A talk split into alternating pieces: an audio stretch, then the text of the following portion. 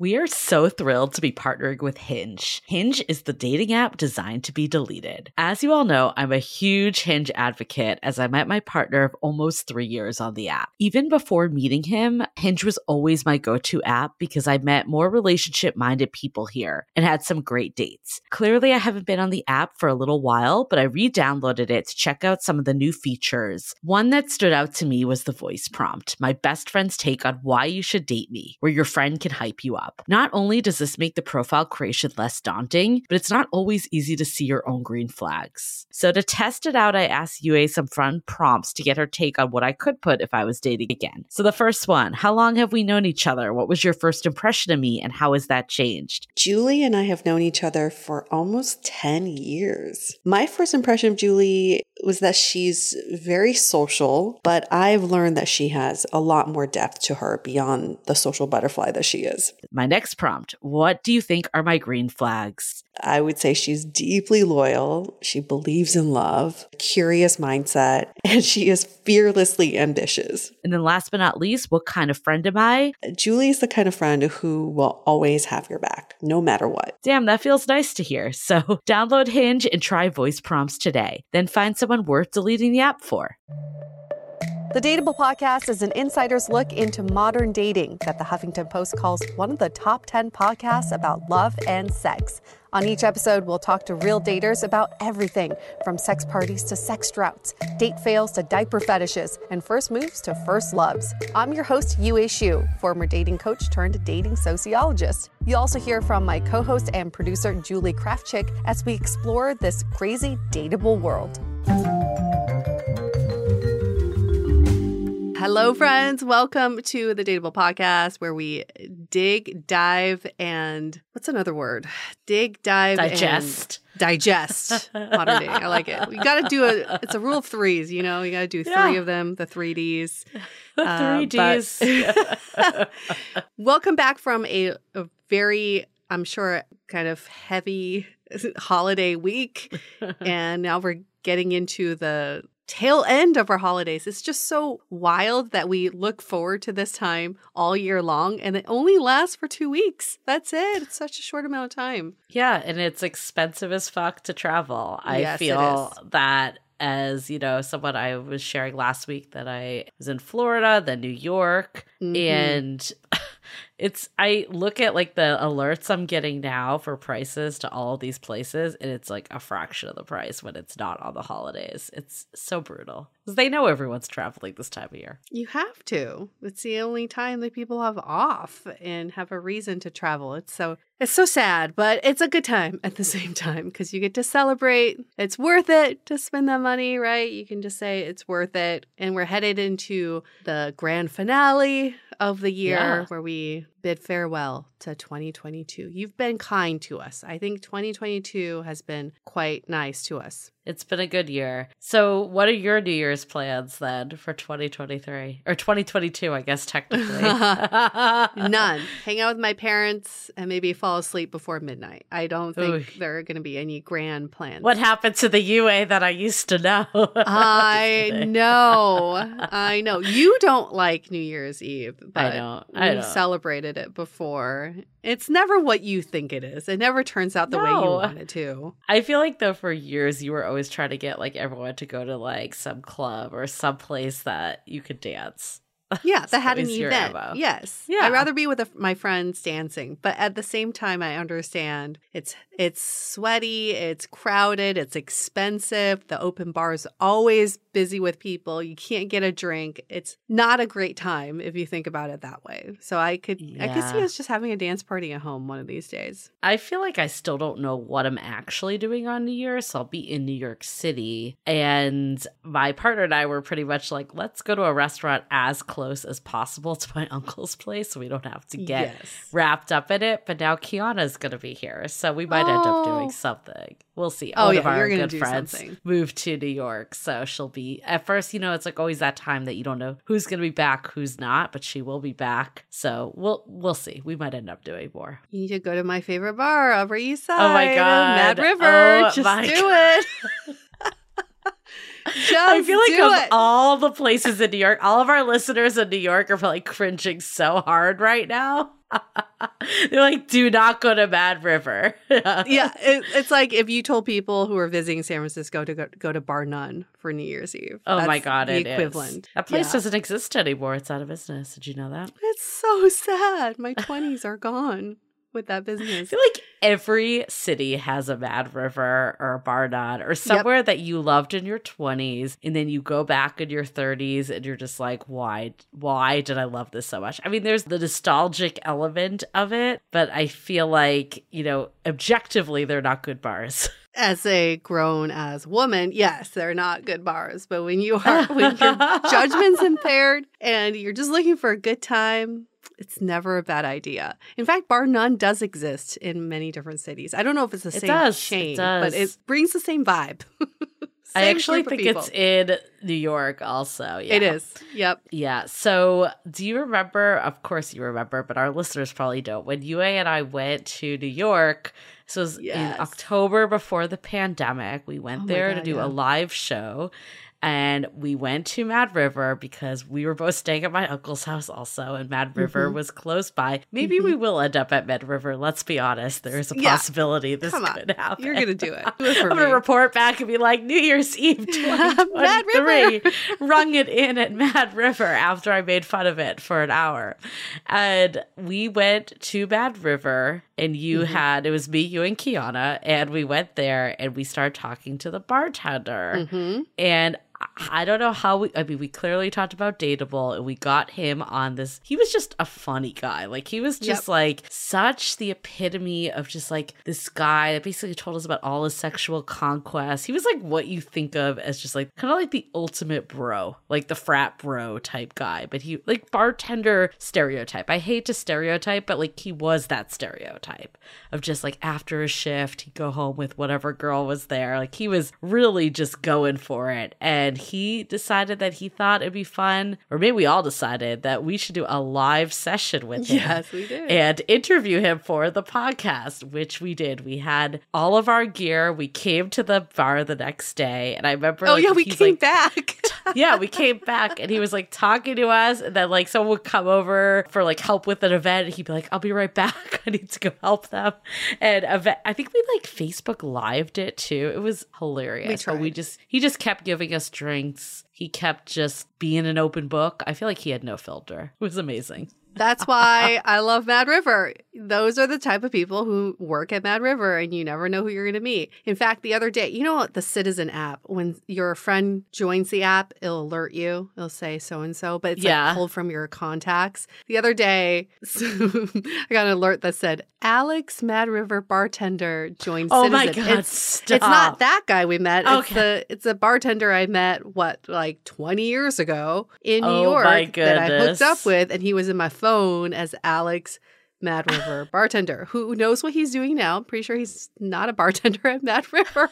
But that brought me back memory lane thinking, "Wow, okay, Mad River Day. Who This knew episode is sponsored River- by Yeah, Mad I River. gonna say, I was gonna say, who knew Mad River was gonna get such so much unsolicited press? They are so excited right now. Although I don't know, I guess any any PR is good PR, right? Isn't that the saying? Even if we talk about kind of like it being a dump, yeah, it's still. Let me just uh, verify that they're still open. Oh my god. hey, my New Year's plans came and went real fast. If they're not, that's a bummer. It looks like they're still open and they got Okay. 4.7 stars on Facebook. Okay, okay. Well, you know, it was very close by to where I'm going to be. So, for that reason alone, it might win out for New Year's. We'll see. Okay, yeah, and then on Facebook it says they are doing a, a New Year's Eve party. Oh, So God. there you go. Okay, okay. We'll see what happens.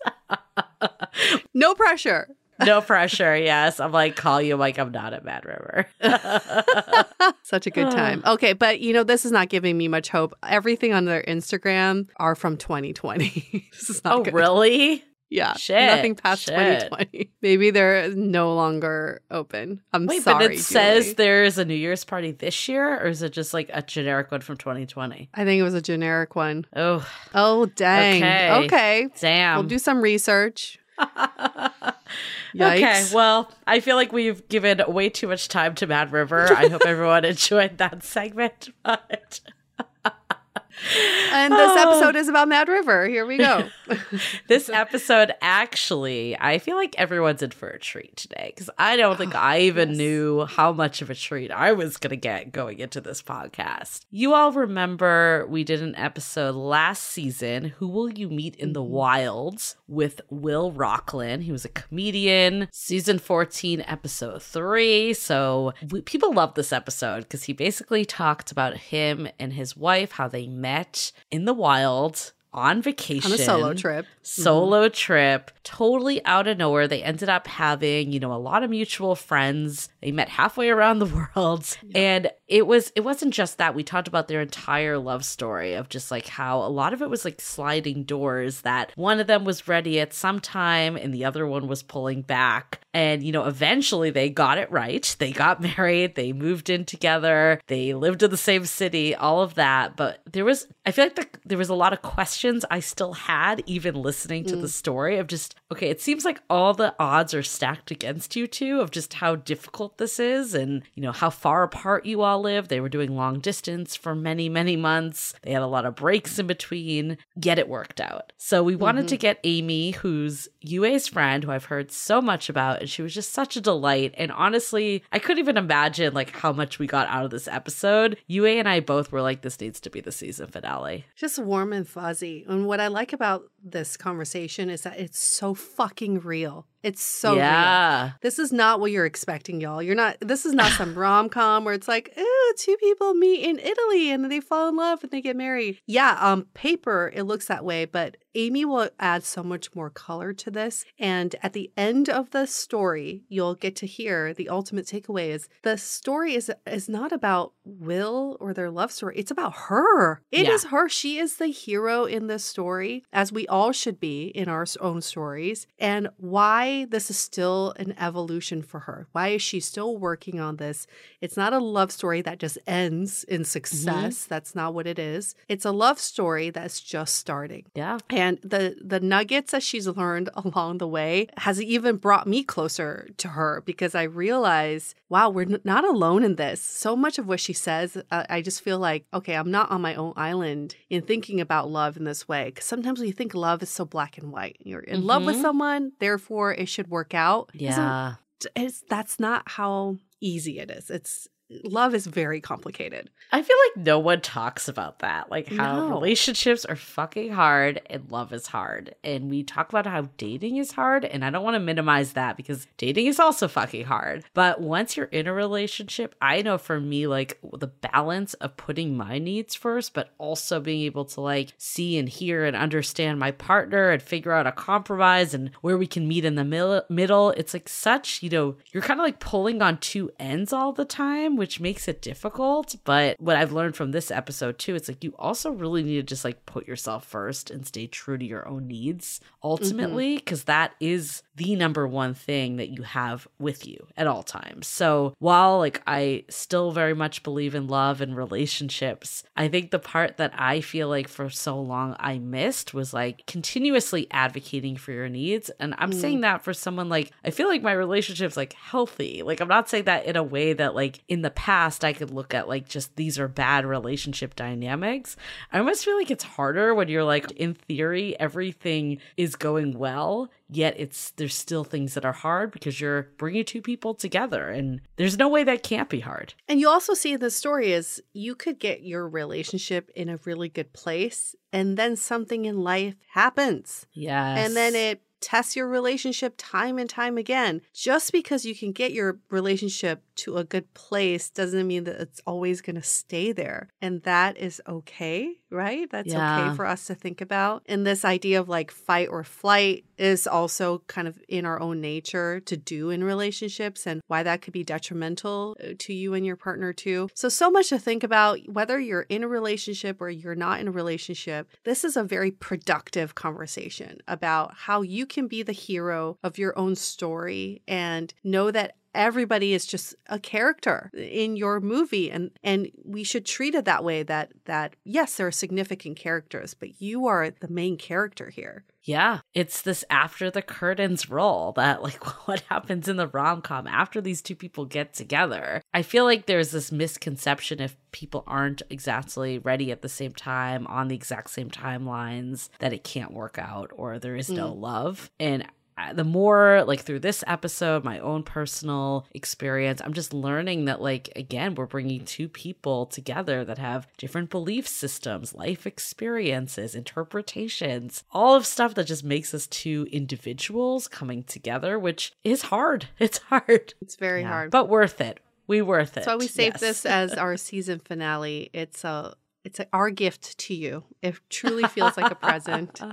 So yes. you're welcome, but we're also going to unwrap this gift with you. This is the end of season 15. It's not mm-hmm. the end of mm-hmm. Dateable. It's not the end nope. of our content. It just means we're going into the off season, still bringing you new content, just no interviews or guests, but taking a little break and then we'll come right back with season 16 in the new year. Yeah, so we'll be back around Valentine's Day, take a little breather, and you know, we'll be also taking a little break from brunch talk, but that doesn't mean you can't get your questions in. Keep them coming. Send us hello at dateablepodcast.com. Send us your brunch talk questions. Say hello, especially during the holidays. We always like just hear from you all. And follow us on Instagram at Dateable Podcast. We love getting messages in the DMs and also, of course, on posts. That's always fun and stories. Love any interaction there. It really helps us stay engaged. And of course, love in the time of Corona, the sounding board. There's going to be some virtual holiday gatherings, all the good stuff with the Dateable community. And, you know, last but not least, share this with a friend.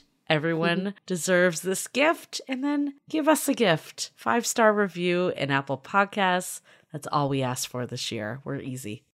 we love you all. Thank you so much for sticking with us for season 15. And we are so happy to bring you more content in the new year. Yes, we are. So before we do that, let's take a quick break for our sponsors. This episode is brought to you by the book You Can Hide by Rebecca Zanetti.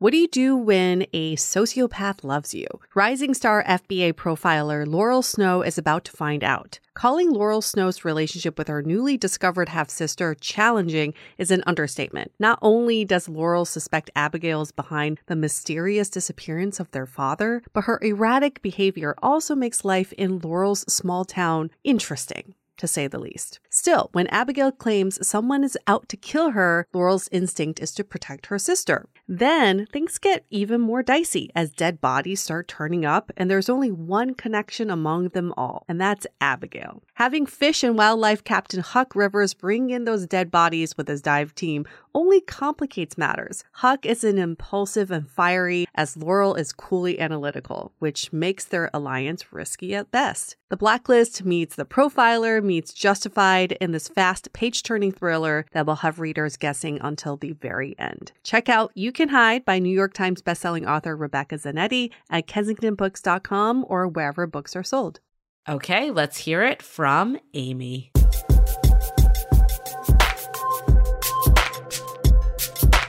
Well, Amy, thank you for being part of a variation of what we call a he said, she said episode where we spoke to your husband and got his side of the story of how you met, fell in love, and became the couple that you are today. But then we got to get your side of the story too. The way you met is like the dream meet cute. Okay. You like met in the Dolomites, you're on a family vacation, he's on a soul searching trip by himself. But that's not the start of a love story. That's actually just like the first seed planted, and lots of things happen. So we're going to get into the things that happened after that. But who is Amy? She is 39 years old, lives in LA, born in China, grew up in Texas and Yay area. She is married to Will, who we had on our show on season 14, episode 3, Who Will You Meet in the Wild? We focused that conversation on solo travel, but then after that aired, many people had questions about wait, how did this relationship progress. Julie had many Yes, questions. yes. about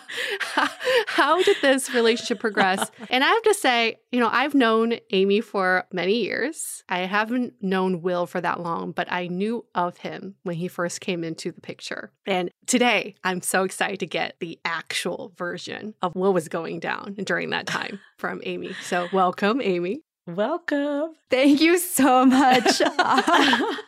I'm so stoked to be here. Not the least of which is because I love both of you, and especially you, Yue, who I've known forever. But also because when I first heard Will's episode, I just kept thinking, I need to tell my side of the story. I can't Yes. wait. So there's like a whole other thing going on here. Oh, you know, like uh uh uh, you know, that feeling. So I hope that all comes out today. I love it. I think one of the things that in my mind as someone that wasn't as close to your story as Yue was, I'm like, there's a lot of different timelines. Like there were times that you were ready. There were times that Will was ready. There were times that you weren't ready. There were times that he wasn't ready. And then how did you finally bridge all those gaps? I'd love to dive into all that today, plus more, of course. And plus, yeah, we got to get into everything. So many questions. Even though I know you, I still have so many questions. Just to refresh everyone's memories, in case you haven't listened to Will's episode or you forgot about Will's episode, it is worth re listening to. So, Yes, again, definitely. season 14, episode three Who Will You Meet in the Wild? But a quick summary is Amy and Will met in Italy. Like I said, she was on a family vacation, Will was on a soul searching solo trip, and they had a flirtatious encounter that ended in some PG 13, I don't know, results that that same trip. PG Or is it- 13. Is it R? R? I don't know. I don't know what 13 year olds are doing these days. you have to listen to the episode to find out. Yes. Cliffhanger. But then this transition into a long distance relationship. And then there was a period of off and then on and then off and on. And finally, we are on, on. We are engaged, getting married, doing life together. So before you met Will, where were you in your dating journey? Oh, what a great question. I had started to take a real look at myself because my dating journey was a huge failure. It was probably the biggest failure in my life. Like, I give myself an F. Okay. I mean, I was out there, but I was failing. And, you know, really, when I look at, you know, basically since I started dating in like high school, really, right? I was just a serial monogamist. And by the time I met Will, I had been in probably what, seven real relationships where like this person and me had, you know, met each other's families. We had talked about wow. getting married. It was serious. I had lived with three boyfriends by then. No way. I think that's a lot. I don't know. You can tell me. You you you two are the How experts. old were you at this point? How old were you? This you? is by the time I was 31. By the time I moved to London, Okay, I met Will when I was like seven. Right? Yeah, that's a yeah, lot. Yeah. So like So you never dated. I thought it was dating, but yeah, it was like one relationship to the next because I would, you know, I fall in love really easily. I've always been like that, whether it's a muffin or a person. And I just a Muffins big, can be good. Yeah. I mean, baked goods, you know, that's a weak spot for They're me. real sexy. yes, they are. They turn me on. Don't downplay Only the sexual blueberry. nature. Yeah. I just made a blueberry bread. I'm telling you, it's incredibly alluring. It is. Yeah, look on her Instagram. Yes. so yeah, it was a lot, right? And maybe it wasn't. I, I mean, I think I was dating. I was, you know, meeting different people, going on dates, but then I would get into relationships really quickly, and then I would stay in them too long. So, mm-hmm. and then each of them ended, and some of them were okay endings, and some of them were like very messy, and some of them I f- I still feel like maybe did I really do something, you know? And then at the end of all that, I was like, okay, the only common denominator on this is me, mm. right? I've dated all kinds of different people, but like, what is going on with me? And it's time I really, really take a look. So I was on this place of deep self reflection. I took my move to London as an opportunity to stay single for a while and not repeat some of those patterns. I recognized a lot of the patterns that I'd gotten into. The last relationship I had just left was extremely toxic to me. It was up and down. I was doing things that I didn't understand and that I would like cry in the shower. It was just oh, completely, yeah, it was very difficult. I understand now a lot more and after kind of getting into things like attachment theory, my attachment style, his um, different patterns from my childhood. But anyway, I was like, okay, I'm going to really be with me. I'm going to get really clear on what it is that I want. And then when I'm ready for a real relationship again, I'm going to be really ready. So by the time I had met Will, I had gone through that whole thing, said goodbye to this sort of person that I thought I was in love with, literally like the week before I met him. Oh, wow. Had like a DTR where he told me very explicitly, like, so I think that I would want to be the person at your wedding cheering you on, not the person getting married to you. No way. Which was like, yeah, a huge blow to me in the moment. But I'm so thankful that I got that clarity. But I was so I was like clear. I was empty, but I was really ready for like my next real relationship. And I was really challenging myself, like a little thing that I was doing. So I was in Malta the week before, the country, mm-hmm. on a solo sail trip. So I was learning how to sail. And on one of the nights I was walking the harbor, I just realized about myself that I was walking down the marina, made eye contact with this guy in a boat, and immediately turned away, just like averted my eyes and like got small and disappeared, even though I was interested. And I recognized that moment. And I was like, you know what? That's never going to lead me to, you know, an interaction, right? So I was working on things like that. I was ready for a relationship. I had said goodbye to the things that weren't working that I was maybe delusional about or one sided about. And I had think I had learned a lot more about myself and I was doing a lot of this work. So then Will comes along. I love it. You're like, I couldn't even Hey. make eye contact. And then this guy, as you might recall from the last episode, you guys are like at a shower at like a pool, and he came out and just said like that was a cool shower or something, right? Wasn't that like the? Yeah, so his version is he sees me and he has to find a way to make conversation, right? And my version was I was down there like almost dying because I'd been with my parents for five days straight, staying in the same hotel rooms. And they had come from California and they were jet lagged. Oh, so they'd wake up at five o'clock in the morning and just sit in the room on their phones. And while I was trying to sleep and I was driving them around the whole time, it was like a road trip. So I was exhausted and I was like, I needed some alone time. So I went to the spa to like decompress. And I was actually on my way out. I'd been there for like an hour or two. Like I was, you know, wrinkly, you know, and like all saunted out. and I was leaving. So I was on my way out. And right when I was about to get to the door was when I turned because I heard his loud kind of, he's got that funny Baltimorean, I don't know what accent he has, but it's got definitely an American accent. And I hear it so loudly. And I look over and there's this kind of like, what I saw in my memory is like this pale faced guy with a goatee. you know, sitting in a hot tub with two naked German people. You know, like that was the scene that I saw. and, and he's just like talking, you know, he's being verbose. And I just caught the glimpse, like it registered, and I, but I didn't break my step. I was leaving. And at the entrance, there was like this little mound of ice. I think they help that helps you cool down or something. But I picked up a piece of ice and I was like, you know what? This is like that moment on the pier. Mm. I can either leave right now, or I am intrigued about what's going on over there, or I can go back. Wait, by him or the naked German people?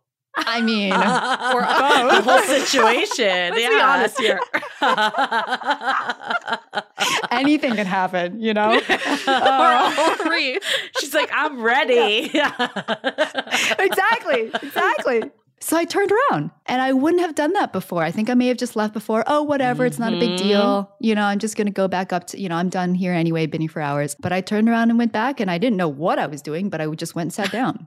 Wow. Okay, so then you went and sat down. So his side of the story is that he says something really cheesy or funny to you. What do you remember as the first encounter? I actually remember crossing paths with him. So I'm walking and there's this doorway and we walk past each other and he's wearing a robe and I'm wearing a robe and he goes, "Hi." And I go, "Hello." Like that was just my reflex response. But I kept walking because I didn't know what to do. So I just that was like the first thing. And then I remember him saying, "Isn't that a crazy shower? Or how about that shower?" Interesting. Love at first shower? I don't know. yeah. That sounds way more scandalous than it was. Yeah. I remember going into the shower because I was like sitting there, I was sort of meditating in this atrium area. And then, so this is after we say the hi, hello, I go and sit down, I'm meditating and closing my eyes. And then I'm like, maybe I'll go back into that shower again. So I walk over to the shower. But in order to get into the shower, I have to take off my robe, Oh. hang it on the hook outside of the shower, and then slip into the shower. Yeah, so I'm wondering, like, I don't know if this German couple is seeing my butt. You know, I don't know what, what's being seen, but you know, this is that kind of place where we're, you know, I, I mean, to get into the shower, I have to take off this robe. Apparently, he didn't see that, but I didn't know. Anyway, so I, you know, come out of the shower and then he says the thing. Oh, that could be really creepy potentially. Like if you thought he saw you naked and he comes and he's like, How about that shower? naked lady?"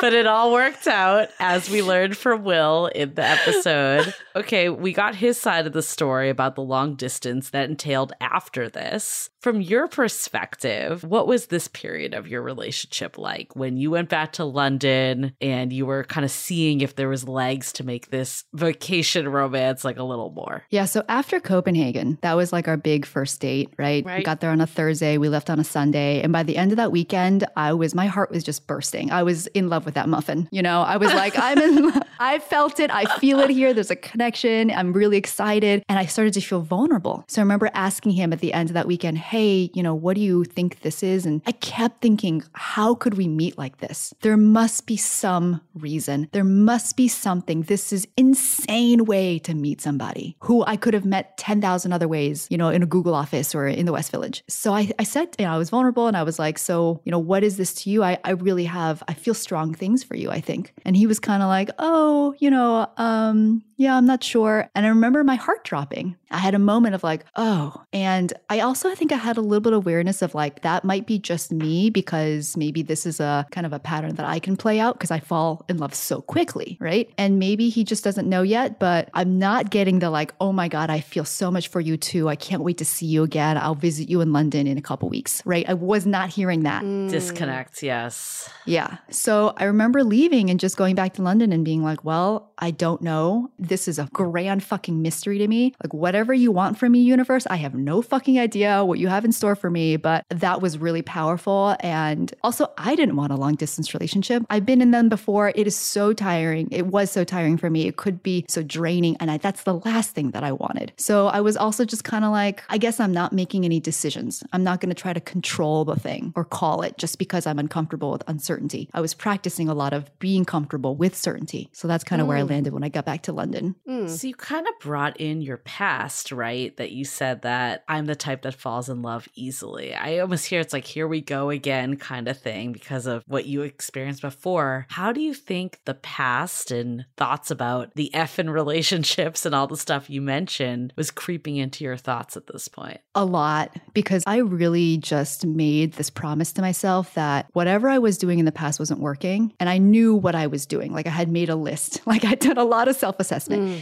And one of those things was, you know, I'm a people pleaser. That's just, you know, in my family, that's how I was raised. That's how I felt safe. You know, that's the way I, sh- I can show up. And I would do that in relationships. The first six months, you know, would fall in love and I'd be all this people pleasing and I'd try to make this person happy. And then about six months in, I'm like, wait, I have needs too. And then that would be the first time this person would, would hear of my needs, right? And like mm. my relationships just mm. didn't work like that. Also, because then I would carry a lot of resentment and bitterness and all this stuff. So I realized that I had been showing up in my relationships as like the best version of myself, slash a version that I thought this person wanted. And in this relationship, I was like very clear if I do that here, I'm going to get the same result Mm-hmm. right? So I got to do something different. I'm going to try to stay as organic as possible. This one thing really influenced me. I went to this, I think it's the Brahma Vihara Center in in San Francisco. I've become more and more Buddhist as I've as I've gotten Yes. older. Maybe Yes. explains the haircut. Which I I love.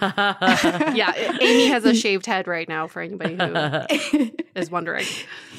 Yeah. And this was in the turmoil of that toxic relationship I was talking about. I was really seeking answers. And the thing that really stayed with me from that workshop, which was called What is True Love, was this thing that, you know, she ended up talking about self love and this little piece of paper that she gave us, which I'm happy to send you about letting go and letting hmm. things happen by their natural consequences. Letting go is not about controlling others, it's being the best that I can be. And letting things happen like, you know, like in organic farming, like this chemical reaction or this thing that wants to grow or move, you know, is going to push up against this other thing. And that's natural. We don't need to control it. So that I was really practicing that in this moment, just like trying to stay grounded, like, here's who I am. Mm-hmm. Here's what I want. Here's all the things I'm feeling. And I can't control what he's going to feel or want, but I can receive it. And if I feel, you know, present enough to be with the anxiety, right? And that's okay, then great. And if it's not, then I need to move on. But I'm going to take it moment by moment. I was really trying hard to stay present and just stay true, I guess. And I would say, from a friend's perspective, let me know if I have the timelines right. I also hung out with Amy in Copenhagen. We also fell in love there. So I'm just saying, like, Will, you're not the first, okay? But by the time I had met up with you, you had already met Will. There's already this chance encounter. And I remember you talking about this guy that was like this great meet cute. Out of nowhere, very random. But also, I felt you very strongly trying to suppress your excitement. So we were obviously going Mm. out, talking about other guys, trying to Mm. keep, you know, other guys in the picture. I want to just get clear when did he come back into the picture more of a relationship context? It wasn't until I had gotten back to London after my sabbatical. So, like, we meet in September of 2016. By July 2017, I've taken a sabbatical. I've gone to Asia for 3 Mhm. months. I've come back to London. I'm about to quit my job. I'm finishing off the last quarter at Google and knowing that I'm going to move to New York after that, which I think really changed things for him. And he started showing up differently. But for me, it was like one day in August, my flat got broken into. I got a call at work, and my landlord said, Hey, you got to come home because you've had a break And I said, How bad is it? Do I have to sleep somewhere else tonight? And she said, I don't know. You should come home right now. And I was really scared. Yeah. I felt really violated. So I got on the bus to go home, and there was just this like, it felt like a wooden plank knocked me up against the back of my head that was like, Go to New York and make babies with Will. That was What? yeah, and it it really felt like it came out of nowhere. Like no, I wasn't even thinking. You know, I was knowing I was going to you know get myself to New York. I had to leave London because my visa would be over. All this stuff, but I hadn't been thinking about him that way. And in fact, he had let me down a few times, like right kind of mm. before that. But this just came like hit me like a pound of bricks. And he was the person that I wanted to call when I was on that bus to tell him that this happened. Mm, that's a sign. Yeah, I felt safe talking to him and he was very good with me on the phone, you know? He was very comforting and calming and he's a great friend, right? Like something about our relationship is we were best friends. He really showed up in that moment and that started to change things for me. So I want to go into all this, like where it changed, but I also want to go back for a second. This period where you are trying to maybe suppress a little. Like I loved all the things you said about staying present, all of that. But I could hear even my anxiety is coming out a little. But I could hear our listeners just being like, How did you handle that? Like this, I'm really crazy about this guy. I'm unsure how they feel about me. You even said just now he let me down a few times. Talk us through that. Like, what was that process like, and how did you kind of stay level headed through the whole thing? Oh my gosh, he let me down a lot. Like the first time was after Copenhagen, then in New York, a big, you know, this thing happened and I was like, whoa. And then we went to the Bahamas and there he was basically like, go do your thing. We're like, this is basically like, you know, go do your sabbatical and change your life. And I'm going to be in New York and I'm going to find my person there, basically. So I Mhm. went to, back to London after that trip, like really like, okay, he doesn't know how he feels about me and, and this is the way he's thinking. And there's nothing I can do about that. Right. And I thought that like I was walking my path. I was doing the things and learning the things that I wanted to learn in the relationship that I ultimately wanted to have in my life. And that was very clear to me. Like I knew where I was going. I knew at least directionally that I needed to show up as me, which also meant the falling in love quickly and that I had mm-hmm. deep feelings for him. But you know, you can't make someone love you if they don't. Then I said to myself, okay, well, I'm going to I'm going to turn inward. I have this amazing opportunity to take a sabbatical. I'm going to prepare for that. My life is really changing. And that's more important to me right now, this journey, my path, than some relationship. And that's a lesson I had I had to learn the hard way. I mean, even moving to London, that took me, you know, maybe a decade because I remember hmm. living in New York and wanting to move to London, but thinking, oh, I'm in this relationship, I can't go. So I hmm. had like had that a few times. So this time I was like, wow, powerful opportunity in my life to go seek my purpose and walk my path. And who am I as a human being on earth? And that's more important. I'm going to go inward. And I let him go. I let him go many times. And then, like six weeks later, he called me and was like, hey, I miss you. Mm. And that was a moment where in the past, I think Amy would have been like, of course you do. Screw you. Yeah. This, this ship has sailed, Busta, you know, like, you know, y- you're the dummy, you know, and like, from like a lot of pride, you know, Yeah. or at Mhm. least like made him feel bad about it, you know? yeah. We've all done that. Yes. Oh, yeah. Yeah. or fantasize about it at least. they never really come back for me. It's just I fantasize about them coming back and I go, not this time, buddy. It's a brilliant fantasy. You know, why not give yourself the fantasy, right? I feel like they always come back in a month. That's always the general rule. Do. They always do. come back. Pop into Depends the how you leave it. Maybe you close the door too much.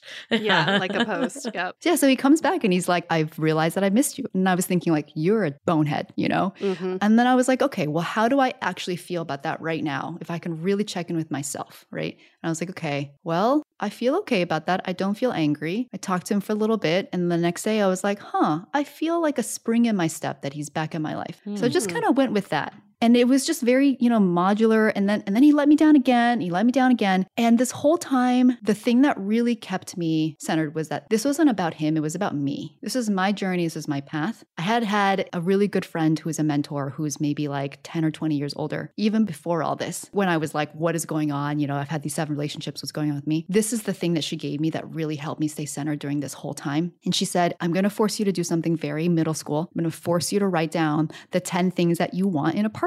And it can't be more Oh, than we 10. tell people to do that all the time. Yeah, time. it's great. yeah, right? I didn't know it was middle school. Yeah. That's a very mature middle schoolers. yeah. I think I think she was making fun of me because she was like, "I can't say like, you know, he has a shiny car and you know, it's not that stuff, right? And I had been reluctant to do it. I don't know why, right? But I had ended up with this list that I had worked on and worked on and worked on and processed, and it ended up being like my north star because I realized it was a list about me. It's not about the other person. It's about me, what I value, what I want in a relationship, the relationship that I want to build, not the relationship that I want to be mm-hmm. handed, right? Or discover. It was things like, you know, we communicate well, or we have fun, or we have the same values, like we want a family together, we're in the same life stage. It was things like that. By the way, version one of this list was much more superficial, right?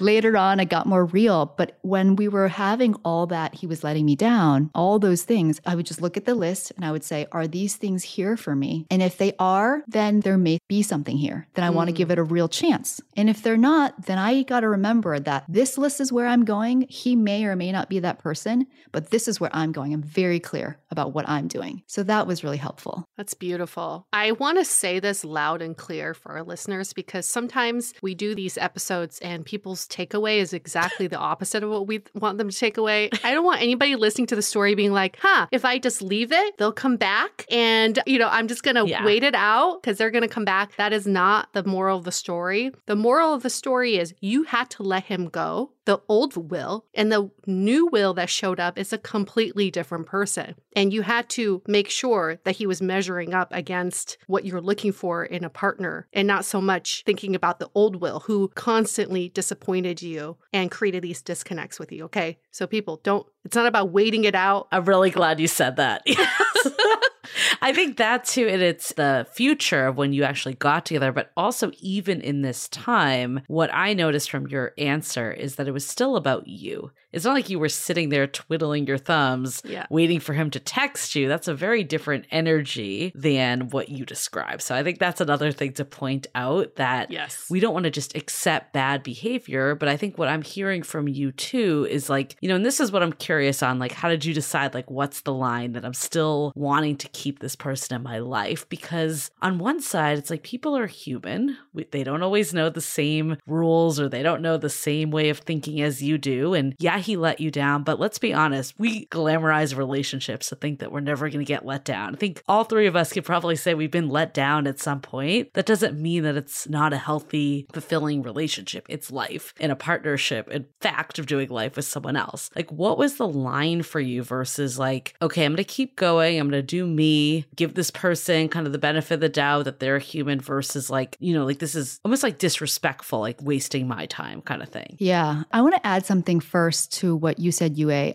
that like even underscores, I think, what was going on for me. I really felt a sense that like I'm over here. Like, here's what I'm building in my life. Like, I'm in Paris. Right? Here's where I live. And if you want to be in Paris too, great. But I'm not going over there. This is what I'm doing. I'm in Paris and building a life here. Like that, I felt like a location about where I was and what I was doing and what was important to me. And if he wanted to join me on that, and if he also agreed, and if it could have been anyone though, right? right. I could have met somebody the next day where like they also wanted the same thing. That is what I was true to, my dream, right? Not like him. I think that was a Mhm. really powerful distinction because in the past I was confused and I thought like, oh, it's this person that's Mhm. going to help me get to my dream versus my dream is my dream. That's huge. and uh, somebody's going to join me on it or not, or whatever. It might be him, might be someone else. I hope it's him because I have feelings for him, but it might not be. So that was helpful. Thank you for adding that. Yeah. Julie, your question. I think again, you know, sometimes actually, when I listened back to the episode, there were times where I was like, whoa, did I really, was I okay with that? You know, like Mm. we got in a little fight afterwards because I was like, I can't believe I let you treat me like that. Like there were pieces Oh. where I was like, yeah, like, whoa, like that's bullshit. you know? And I can say more about that. But in the moment, I think I was really just like, am I okay with this right now? And I was. Mm. Am I okay with this right now? Do does this feel good or not? Mm, very simple. Do I feel like I'm contorting myself or not? It wasn't even about forgiving him. I think I was in a place where I was like, he doesn't owe me anything. And it's my choice whether or not I want to let him back in or not. And I think that's also why I felt so much peace when I had turned away from him and was like, oh, I don't think this is right for me anymore. I felt a lot of peace around that too. And then he was like, oh my God, you know, I love you. of course, of course.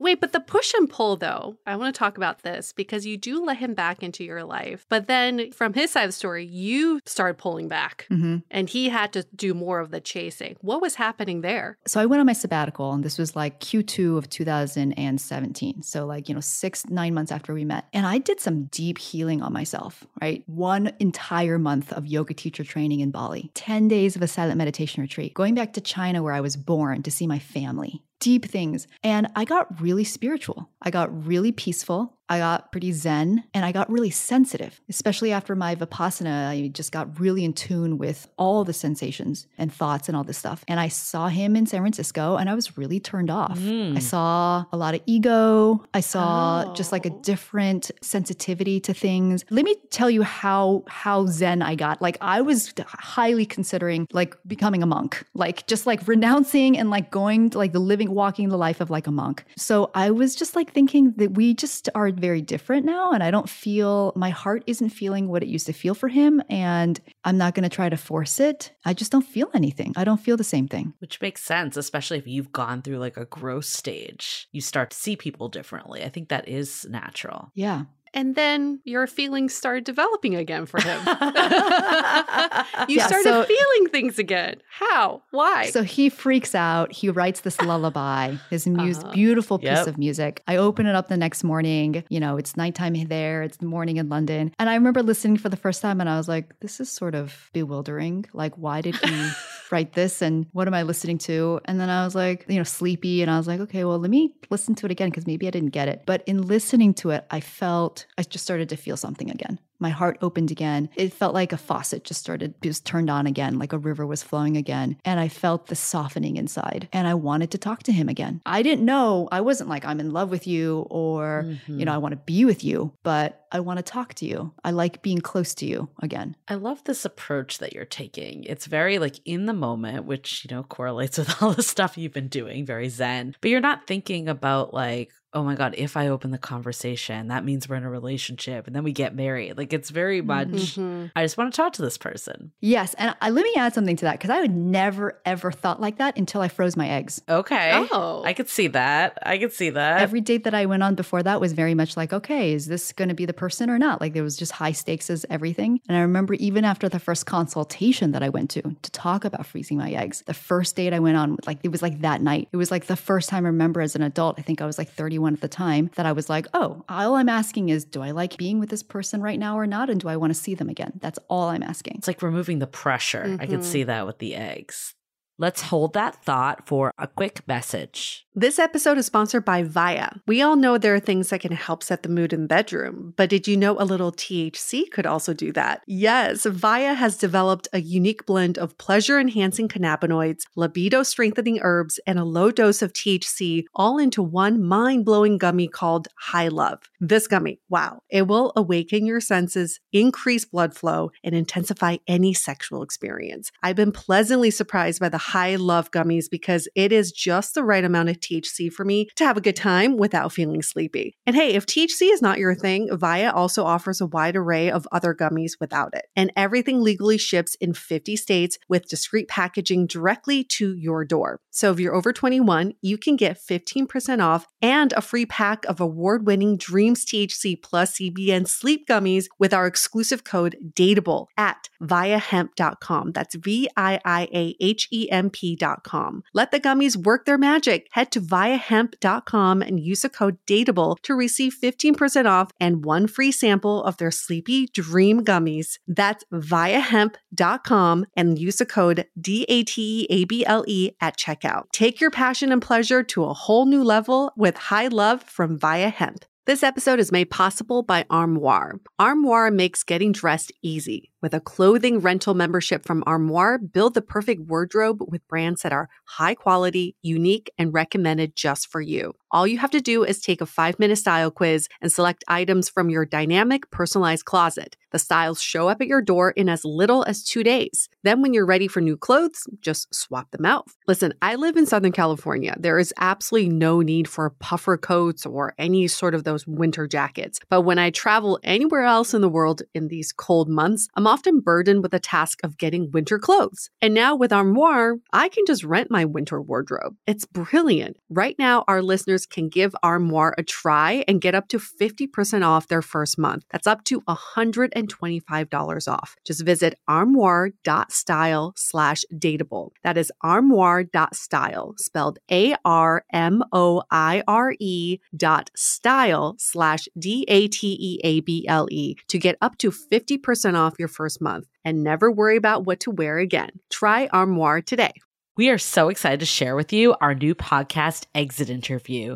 Dates don't usually end with a satisfaction survey, and yet we rate everything in our lives, from Uber drivers to local coffee shops. So why don't we do the same thing when dating? We're here to conduct the ultimate romance review, featuring daters hungry for love who have agreed to call up old flames to gather honest feedback. Welcome to Exit Interview.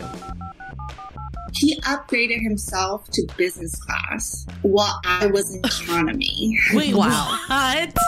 There's feedback that will make you cringe. She could be a little bit hard headed, like not reading the writing on the wall. And feedback that will make you swoon. When she said that she had feelings for you. I had no idea. Really? And maybe you'll learn a thing or two yourself about how you can be a better dater, lover, or partner. Obviously, like knew I was gonna learn something. I didn't expect this. Welcome to Exit Interview. Listen to Exit Interview on the iHeartRadio app, Apple Podcasts, or wherever you get your podcasts.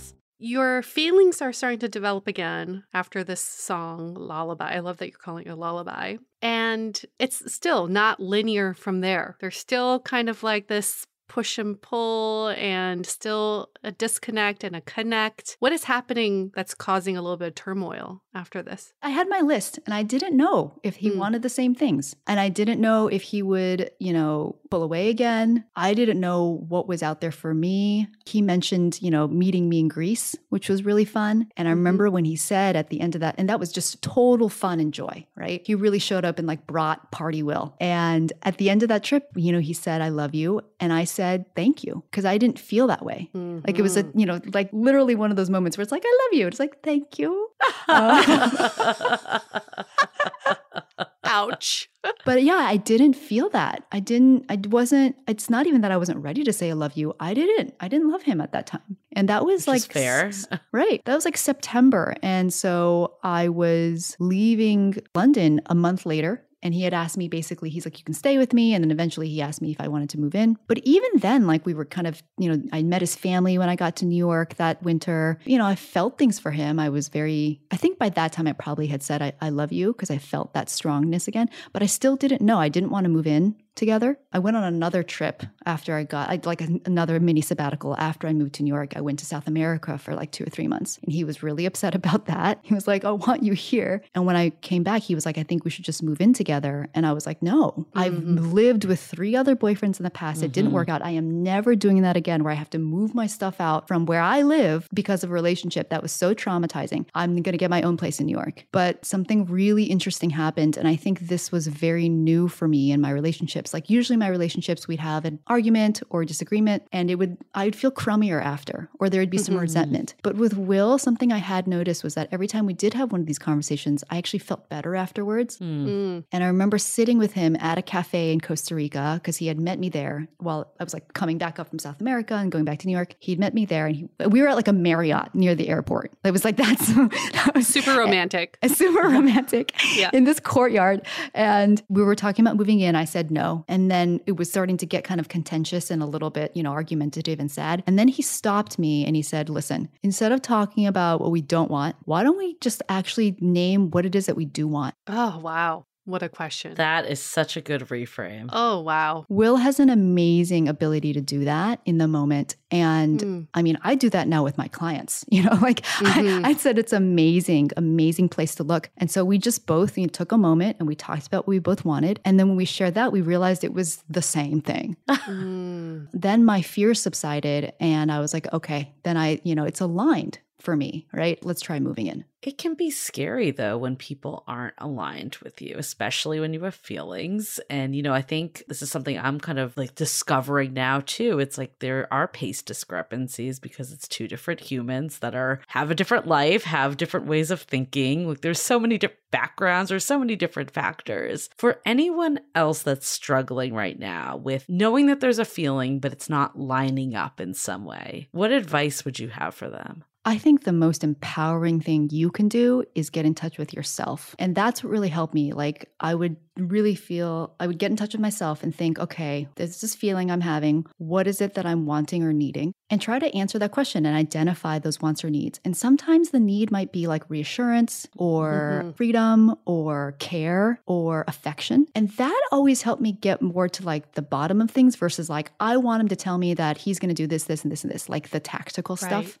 Right. Mhm. I feel like getting down to the needs is like way more connecting to like that root level place. Now that I've, I feel like I've worked on this for years now, but in the moment I didn't have this. But now I can say that then it's about communicating and making requests for those needs to be met. And also looking at which needs that might actually be best met by yourself or somewhere else. Mm, that's a good point. I think that really freed me from being so codependent on this other person for all this stuff that I was unsure about or uncomfortable about, or the insecurities that I have, frankly, right? Right. Well, a lot of it is your own insecurities. Like I know that for myself. I'm like, where is this coming from? Is it from my partner or is it from me? And a lot of times it's my own stuff coming through for sure. Uh, Yeah, I mean, I can tell you after being married for, you know, was it like three years now, that like half the time when I'm like, you're not giving me enough appreciation, you know, you're taking me for granted. Half the time, maybe 80% of the time, it's because I'm not seeing myself and giving myself appreciation and, and Right. recognition and acknowledgement. That's exactly it. And then after I've done that, I feel way different. I still might need something from him, but it feels different. So I think approaching it that way is the most empowering way because it actually, I really do mean that word, it makes you less codependent. Yeah. When you feel full, your cup is full. You don't need anybody else to fill your cup. Anything that someone else brings should be an additive. And if it's not, then you don't need it. You can choose to not have it in your life. And when you chose to tell Will that you didn't want to move in, it's not out of spite. I think that's like the key here. Yeah. Because I think the old Yue would have been like, well, I do want to move in, but I'm going to say no just so I can take back the power and let him feel like I'm in charge here. But then deep down, being like, I wish we could move in. You actually were saying no because you want to stand your ground of who you are. It's not part of your path yet. And you were very strong about that, but then staying open to what else could come out of this. I think power is like a crazy thing in relationships. Will and I are working a lot on power a lot with our therapist now, who's amazing. And I think that is one thing is I recognize that he could never really take power away from me. And that was really important to me. And I, I was more in touch with my own power than I had ever been previous in my life. And I'm still not fully in touch with it, but I was more so. And the other thing that you made me think of is when I started to give that to myself, whether it was reassurance, recognition, appreciation, or love, what I learned is that I have the capacity to love. I have the capacity to give recognition. And that's more important than even receiving it myself. Like I am the fountain of it. Mm. When did you stop dating other people? Basically, when I left London, Okay. I was very naturally growing more disinterested in the people that I was dating. I had a few very beautiful I remember. partners. Yeah. remember a few. I was I was living the life in my little European way. And I remember the more that I felt for Will, the more I felt like, hmm, I don't actually want to be spending like my evening with this person as much. I'm not getting as much out of it. So it felt very natural. And I said goodbye. And I think leaving London made, made that really natural. I know you weren't like thinking, okay, it needs to happen this way, or you were more taking it in as you felt it. But how did you kind of keep faith throughout this whole process? Or were you content just saying, like, if it doesn't work out, it doesn't work out? I think faith is a really good word for it because I think I had, it was like faith and surrender. Here's what I can have faith in, which is I've showed up in this relationship authentically and I haven't tried to appease or create like a false or a perfect version of myself for him to love. And I don't think he has either. so there is something real here. And that's easy for me to touch. It became tangible, especially after all that back and forth, that there was a real connection and that there were real things that we both wanted in common, that we really did align on our values and our life goals. And then a faith in myself, because I had been through all those breakups, I knew that I could get through another one mm-hmm. and I could pick myself yes. back up. That's so important. Yeah, I know that I want in my life the opportunity to have a family, be a mom, and get married. But if that doesn't happen because it's not in the cards for me, I trust that too. And I know that I can be happy with that life too. And that life like totally has its advantages too. And I just can't control it. So I'm going to try to have faith and I'm just going to keep trying. You know, I'm, I'm still yeah. walking every step on this path. And that's part of the surrender too, I think. I didn't know where it was going to lead. And I mean, even on our wedding day, you know, I had a lot of doubts. And even now, being married is fucking so hard. yeah. no one talks about that. No, no one, one, talks, talks about, it. Everyone's like, oh, dating is so hard, but no one talks about committed long term oh, relationships and marriage being me? hard. Yeah. Yeah. I mean, dating is hard in its own way. I have a lot of respect for that. But being married to somebody where you are accountable for the shit that you do and so are they. And nobody's going anywhere, although you can threaten that you're going somewhere. Mm-hmm. And you are in the same house with just one other person. It's all your stuff, all your family stuff, all your childhood stuff, all your friend stuff. It is extreme. It is, a, it is amazing adventure. But yeah, it's hard. It's all hard, right? It's all hard, but it's worth it. Yes. That's also another takeaway. Don't yes. want someone listening to be like, I'm just going to be single forever because oh, no, uh, relationships yeah. are hard because it's worth it. I mean, I think after all this turmoil and the timeline discrepancies and the feeling discrepancies, it's all worth it because you came together to build this love together. Do you think there was a defining moment of when you two were extremely aligned? When I met his family, it was like a month after I moved to New York, and it was a wedding of his cousins in Philadelphia. He has a big family, and they're amazing. They're like the most amazing group of people, and they are big personalities. so I think it was like, how is this person me? How am I going to fit in? I felt the same way when he met my parents. It just felt natural. It just felt mm. like that mm. organic, like, you know what? There's an ease here. That was a defining moment for me of, oh, okay, this can really work. There's something here that feels like familiar in a safe way, in like a healthy way to me. I mean, this conversation has been so eye opening. First mm. of all, just the fact that we got another perspective of the same story. But I think my biggest takeaway it's, you know, love is messy. Like we think it should fall in this linear path. And if it doesn't go a certain way, then it's doomed. It's over. We're wasting our time. We hear that all the time. Like, I don't want to waste my time. I don't want to give the wrong people a chance. But what I heard from you time and time again is that you were focused on yourself. And I think that is all we can control. That is us, right? And I love that you made this list of this is what I want and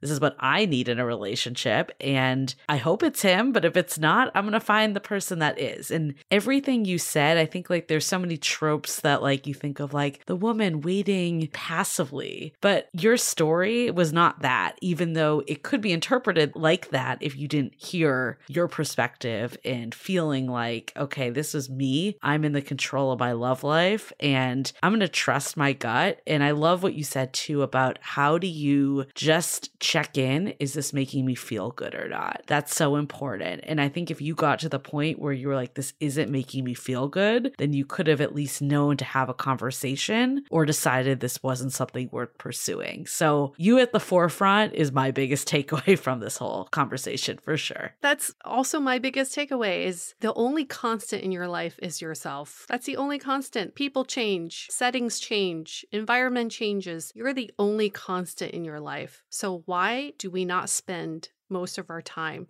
focusing on this constant in our life and developing this constant. What I'm taking away from this is at first, this was a he said, she said story, but now it's becoming a Will story and an Amy story because you are Mhm. both the stars of your own stories. It's not a he said, she said, it's your truths that what you experience in the moment. And when you can always fall back on yourself and knowing that you're working towards something of your own, nobody can take that away from you. You don't need anything from anybody. You don't desire or want things from anybody. Other people just add to your life, and that's they cannot take. There's no subtracting. And like you said, Amy, Will couldn't take away your power, no matter what he did. And so many times in dating, we give away our power. Not someone took it. We volunteer our power away to people. We wait by the phone. We wait for the messages. We don't Yep. speak up. We think they have the upper hand. There's no upper hand unless if you create that. That's your doing, not the other person's doing. So we really have to understand that you are the central character and the only constant. Everything around you, relationships, as important as they are, should be adding to your life and not subtracting from who you are and where you're walking towards. So thank you. Thank you for making that so clear for us now. And I have a much better picture of you and Will, but more specifically, more you. I would like to share two things as well as we close that really helped me. And I wish I knew, you know, when I Mhm. was standing in those shoes in all those failed relationships as well, right? What I realized later in life was the purpose of my life, like why I'm here, like why I'm alive. And it really boils down to, again, I'm very Buddhist. So learning how to love myself so I can mm-hmm. help others do the same. And that really is about liberation. So when I think back to all those things that, you know, when Will let me down, or even now when we have tiffs or, you know, big conflict in our marriage, I'm in it because ultimately I believe that it's happening for me. It's surfacing the stuff that I have that is unhealed or difficult Mm. or unaddressed or has an opportunity to be healed within me because there's a barb in there and it's hooked on. And there's so much self work that I did before I met Will and got married that I think I got like pretty far, maybe, but so much territory that I couldn't cover because I wasn't in a relationship. And it's only in this relationship can all this stuff get triggered and brought up. So I'm doing this because I feel like it's happening for me and there's no other place that I can walk a path of liberation. This is my path. Like you said, Yue, it's it's you know about me, right? It's that's my power. And I do see him as even though it's not all the time. We'll get in fights and I'll be like you you know. But um, when I step back, you know, it's my choice to go through this with him. And the second thing I want to share this is something very wise that Will told me one night cuz you know, you can imagine going through seven relationships like that and being a little cynical and confused about what love and relationship is. But I remember he turned to me one night and he was like, You know, I'm so happy. I feel like I found true love. And I looked at him and I kind of like, I was like, Oh, but I was also kind of like, That's like a, you know, Disney term, right? And I didn't say that out loud, but then I had this reflection. I was like, wow, Amy, how could you possibly experience true love if you don't believe that it exists? Mm. So you have a choice right now. Do you believe in true love? Do you believe that that exists? And I was like, shit, if I say no to that, I'm never going to experience it. So I better say yes. So true. I better say so yes. True. Yeah. Yeah. Wow. I think just the last, th- I mean, what you just said was so, so incredible. But I think like we got to remember that we're just like two human beings. Like there's never going to be a perfect relationship. Like I think we're talking about this, like Will wasn't ready, but it's like there were so many things like going on, like distance and, you know, timelines don't always align. And that doesn't mean that you should wait endlessly for someone that isn't meeting you. But it also means giving grace to someone because it just might not always align 100%. And it's not going to always be perfect because you're not perfect, they're not perfect, and the situation isn't perfect. You know, it's just like the highlight reel. We think, oh, Amy and Will, they met in the Dolomites and then they fell in love and they got married. Yeah. The story really is retold now in that, yeah, okay, they met in the Dolomites, but then Will said, You should go find your person. I go find my person. I'm not ready. And then he was like, I miss you. And then Amy came back and was like, Actually, maybe you're not it. I'm not, I'm not ready to receive you. And then, you know, it, there's a lot of and then, and then. So we probably shouldn't skip the middle part because that's more Mhm. important than where you met and how you met. Because it's much easier to say, we met at the grocery store. You know, Right. that's so cute. But then, yeah, all the shit is going to happen. The middle is where it's messy. It's the beginning's But the meet it. cute. Then you get married. That's like what you're supposed to do, the tying it up in a bow. But there's so much in the middle and then so much after the wedding, too, that happens. Like life is messy. Amy, if people want to learn more about you because you do executive coaching, you do help powerful women love Yeah. themselves even more, where can they find you? Instagram is easy. It's at it's Amy Jin, and the website is www.amyjin.com. And then LinkedIn is always good. Fabulous. Thank you, Amy. Thank you, our listeners, for listening to this again. If you want to go back and re listen, I'm going to do this tonight. I'm going to re listen to Will's episode, season 14, episode three. So fun to have both of your stories now on record forever and ever on the Dateable podcast. And for all of our listeners, if you want to join our journey to love, give us a rating and review in Apple Podcasts. Five stars really helps you get to that love euphoria that we've been promising you, but also just helps us bring in fabulous guests like Amy when we have these ratings and reviews because we seem a lot more legit. Because we are legit, not just seems, but we are perception wise a lot more legit. And we're going to wrap up this episode. Stay dateable. The Dateable Podcast is part of the Frolic Podcast Network. Find more podcasts you'll love at frolic.media slash podcasts. Want to continue the conversation? First, follow us on Instagram, Facebook, and Twitter with the handle at Dateable Podcast. Tag us in any post with the hashtag Stay Dateable, and trust us, we look at all those posts. Then head over to our website, dateablepodcast.com. There you'll find all the episodes as well as articles, videos, and our coaching service with vetted industry experts. You can also find our premium Why series where we dissect, analyze, and offer solutions to some of the most common dating conundrums.